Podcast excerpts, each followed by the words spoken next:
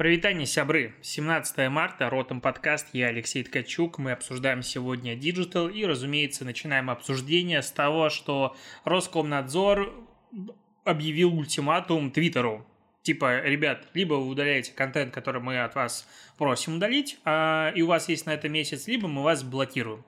И это уже такой опасный звоночек, потому что об этом начали писать уже и на Западе, американские различные СМИ начали это втягивать, типа Россия грозится заблокировать Твиттер. Правда, там все-таки приводится за что? Типа за то, что Твиттер не удаляет 2000 или 3000 каких-то единиц контента, в которых содержится детская порнография, какие-то преступные контенты и все остальное.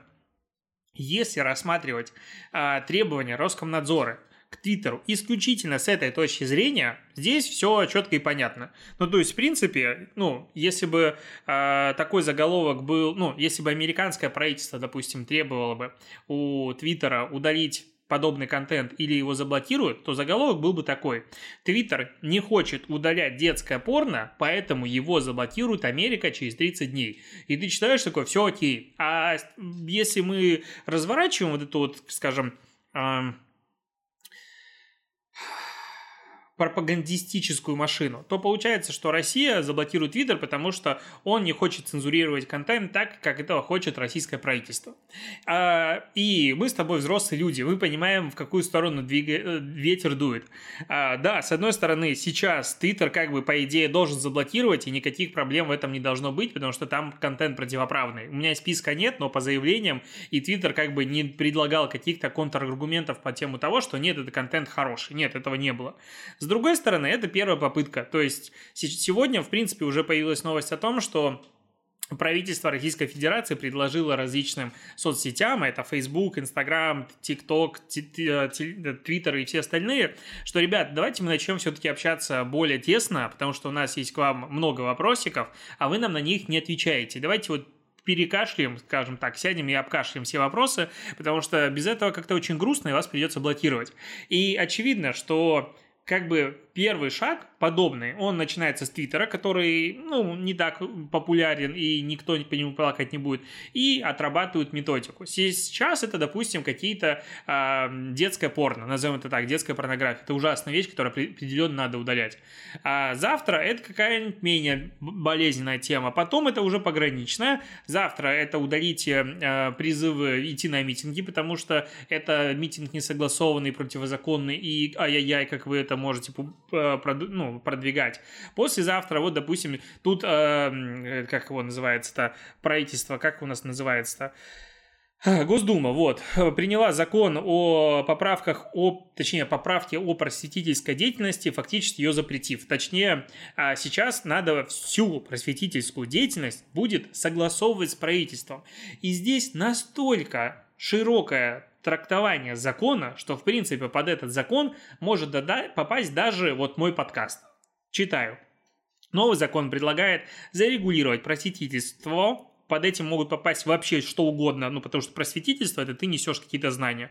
А теперь все, что связано с деятельностью вне рамок образовательных программ, но направлено на распространение знаний, умений, навыков, цен, ценностных установок, опыта и компетенций, должно контролироваться правительством. Ну, как бы, смотри, знания, умения, навыки, а, ценности, компетенции, опыт. Это все курсы, это, это да, любой контент. Ну, то есть ты делаешь, допустим, какой-нибудь вот а, а, Кац делает там YouTube свой, в котором разбирает постоянно объяснение законов и почему, как, что происходит. И часто то, что он транслирует, определенно не нравится, допустим, правительству. Это легко признается просветительской деятельностью, он обязан каждый ролик согласовывать. Классно, замечательно. И под этим соусом можно блокировать абсолютно любой контент при условии налаживания связей э, условного Твиттера и других платформ с правительством. Сплошная цензура. Ну, то есть Китай, вот он, здравствуйте. Как бы привет. И и вот здесь лично у меня реально разрыв шаблона. С одной стороны, да, надо удалять вот противозаконный контент тонт.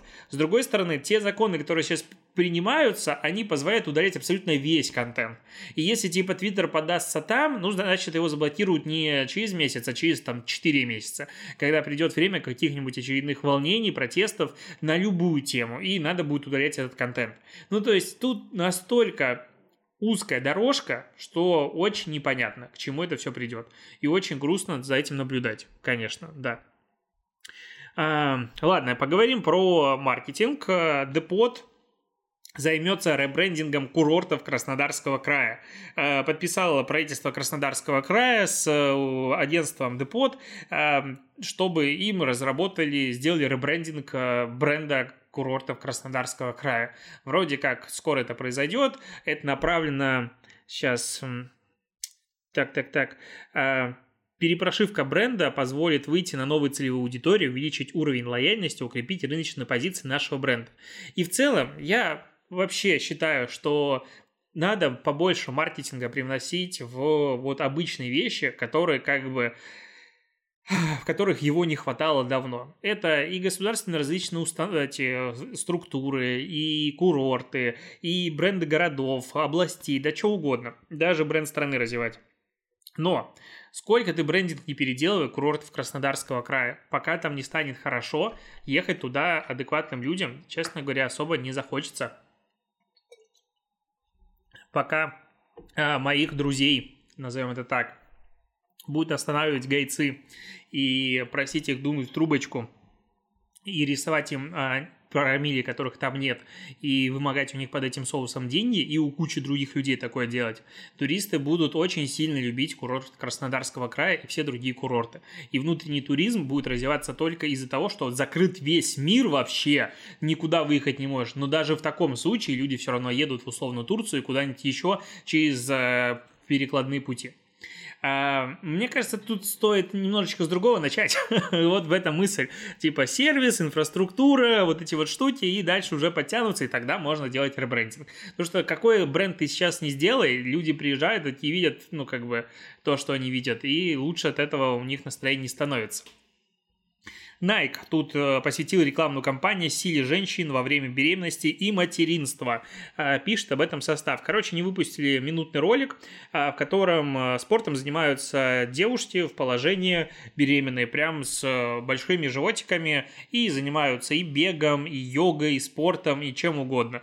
И их как бы тезис ты можешь быть спортсменкой, ты беременна, ты мать. Это зависит от обстоятельств. Кто, кто такой спортсмен, кто двигается, тот, кто похож типа на тебя. Вот, пожалуйста, занимайся спортом. И под соусом этой рекламной кампании, кстати, в конце очень красивый логотипчик, а, появляется, что там один логотип Nike стоит, и под ним появляется второй маленький логотип Nike, типа мама логотип и ребенок логотип. Мне это очень умилило. А, так вот, они в своем приложении Nike Run Club сделают 4 аудиотренировки специально для матерей и будут, в принципе, развивать это направление. А, ну, опять же, ну, клево, что еще сказать? То есть, э, конечно же, там начинается, ну, вот если вспомнить э, прошлое общение по поводу э, девушки в теле, у Адидаса, и как там комнаты начали создавать люди, которые потребовали писать крупными буквами на этих рекламных макетах, что люди с лишним весом, полнотой, они должны быть осторожны при занятии спортом, типа проконсультироваться со специалистом, то здесь у них просто должно отъехать вообще все, а, весь, все дно, потому что, ну, как бы матерь, которая занимается спортом, определенно ей надо проконсультироваться.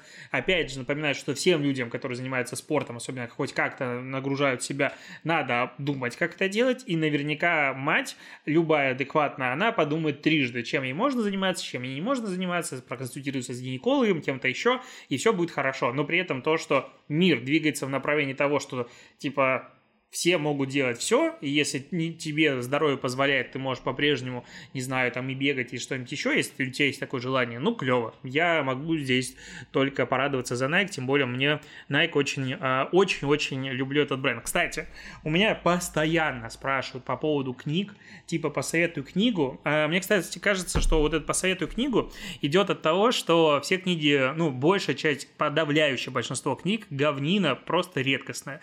Я тут стоял в буквоеде на днях и покупал книги, накупил там кучу книг, а возле стеллажей прям куча стеллажей в потолок, в радуге очень большой а, буквоед. Типа бизнес-литература, касаемо маркетинга и всего остального.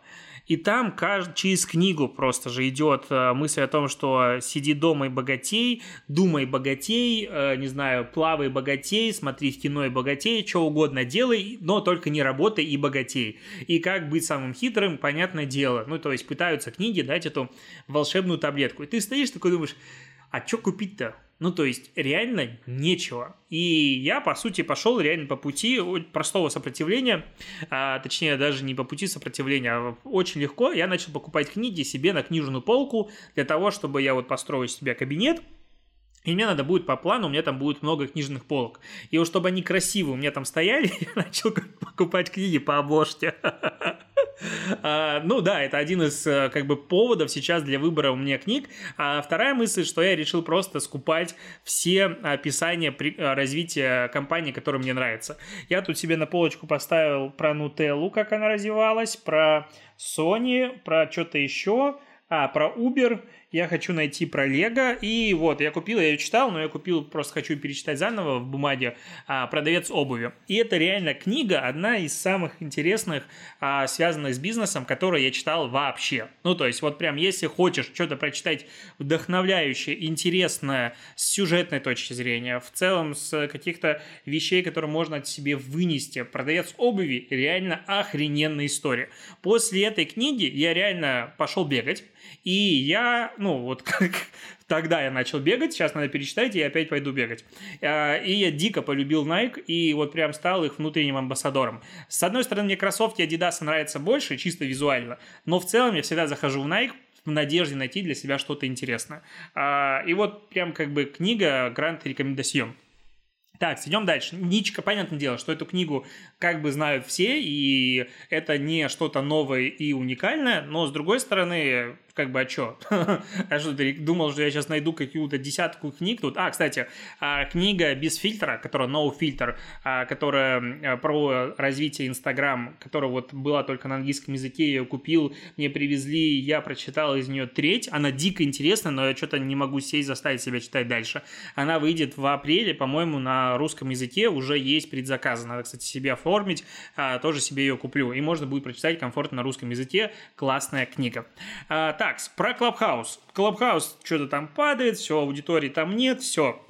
Все комментарии уже вынесли свой вердикт что Clubhouse никому не нужен, три недели хайпа и закончилось. В этом моменте, конечно, хочется напомнить людям, что Россия не является всем миром, и то, что в инфополе аудитории комментаторов что-то не попадает, это вообще не значит, что что-то закончилось. Но, как бы, с другой стороны, я рад, что таких комментариев очень много, что таких маркетологов, предпринимателей вокруг меня безумное количество. Это позволяет мне считать себя очень умным человеком на фоне других ну ты реально прям читаешь это все говно и думаешь, блин, а я прям аналитик, может пойти на биржу торговать, ну потому что вот на фоне вот этих аналитических способностей начинаешь чувствовать себя молодцом. Так вот, почему я начал говорить про Clubhouse? Потому что в Clubhouse схантил себе а, бывшего директора по маркетингу Netflix, девчонка с седьмого года где-то там работала, короче, в Netflix занималась, она была вице-президентом по маркетингу и социальным сетям, а она в Опре, а, Oprah Winfrey Network, вот она где была. Она много чего занималась, делала контент, развивала все это дело. И здесь ее схантили в Clubhouse.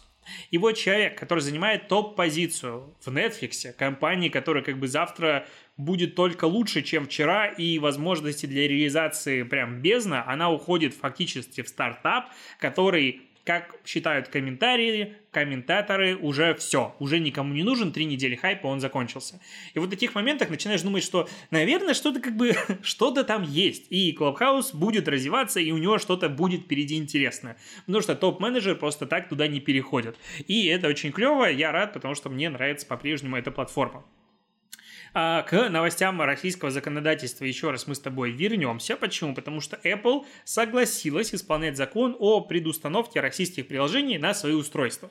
И это как раз тот столб, на котором базировались все аргументы комментаторов, почему закон о предустановке российского ПО не выстрелит, потому что Apple никогда не пойдет на уступки и не будет сотрудничать с этим режимом, с этой страной бензоколонкой и все остальное. Но по какой-то удивительной причине для этих комментариев Apple все-таки окей говорит, хорошо, ребят, мы сделаем вам то, что вы просите, появится возможность предустанавливать приложения, пользователь сам сможет выбирать, хочет он их устанавливать, не хочет их устанавливать. И кроме того, сейчас э, министерство какое-то там из э, ведет переговоры, чтобы у Apple в App Store появились подборки трендовых, э, набирающих популярность российских приложений, опять же, для российских пользователей, что на самом деле я искренне приветствую, это очень классная инициатива. А, вот, получается, что предустановка Apple будет, соответственно, все другие 100% согласятся, соответственно, закон будет реализован, и российские э, ПО будут предустанавливаться. Кроме того, а, Минцифра сказала, что если какие-то приложения будут набирать популярность, они и прям становиться тоже трендовыми и востребованными, их тоже будут добавлять в этот список а, приложений, которые надо предустанавливать по закону. Ну и клево. Но опять же, почему э, мы радуемся? Ну, как бы вот рынок говорит о том, что Google платит там охренеть сколько миллиардов рублей, долларов за то, чтобы он стоял на каждом айфоне и вообще на каждом устройстве по умолчанию. Потому что у него эти ресурсы есть. И это типа все правильно. Но когда мы начинаем защищать свой рынок и начинаем предоставлять какие-то свои локальные приложения, потому что у них нет вариантов и ресурсов конкурировать с международными, мы такие, ой, плохо. Ну, то есть, получается, российская отрасль IT, не имеющая ресурсов на прямую конкуренцию с гигантами, которые захватили весь рынок, и не то, что в мире, ну, в России не может конкурировать, никто в мире с ними конкурировать не может. Значит, что наша отрасль должна умереть? Ну, нет. Клево, что у нас есть локальные аналоги практически всего, потому что когда нам завтра, когда завтра отключают от международного интернета, оставляют только локальную часть, мы как бы не умрем от скуки. У нас будет ВКонтач, и будем там сидеть и мимасы из одноклассников одноклассников пересказывать. Какой ужас, какой ужас. Но суть закона ты понял. А, так, что еще тебе рассказать? А, сейчас я тут новости полистаю. А, вот, в Китае что прикольно. А, ну, помним мы про Apple, которые тут отменяют ИТФА и, короче, рекламная отрасль будет страдать. А в Китае китайская рекламная ассоциация ЦИА называется она, China Advertising Association, в которой входит около 2000 членов, в том числе ByteDance, Tencent, ну, короче, все гиганты и куча всех. Они разрабатывают свой аналог ИТФА под названием ЦАИД. Хрен знает, как там как он расшифровывается. Короче, он якобы не противоречит политике Apple, и вроде бы как Apple не будет против нее сильно возражать, как если ее будет применять в Китае. И она позволит отслеживать данные пользователя по-прежнему. А внутренние источники говорят, что Apple не особо будет возражать по этому поводу, потому что правительство Китая очень сильно заинтересовано в том, чтобы у их компании все по-прежнему было хорошо, и если типа Apple будет бузить, то Apple больше не будет в Китае. А это как бы есть тоже проблемчик, потому что Foxconn и все остальные заводы, которые собирают Apple, тоже находятся там. То есть здесь уже Apple зависимо. И, скорее всего, в Китае будут какие-то свои идентификаторы, и, ну, и вот такая вот, такая вот демократия. Когда бабки э, важнее, все других разговоров быть не может. А, так, Google Play снижает комиссию с 30% до 15% вслед за Apple.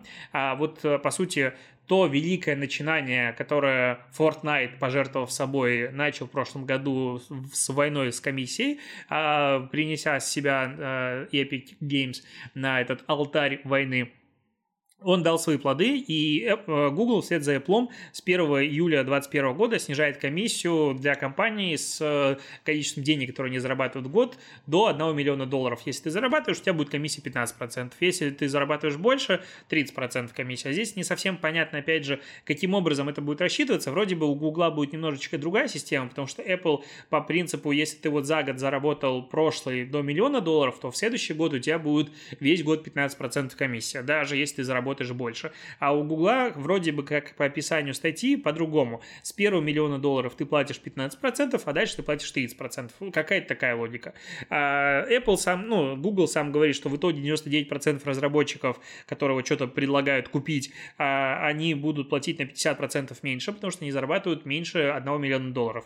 При этом 97% а, всех приложений вообще ничего не продают, и подписки у них нет, и а, таким образом Google как бы идет навстречу всем. Ну, классно, у разработчиков станет чуть-чуть больше денег.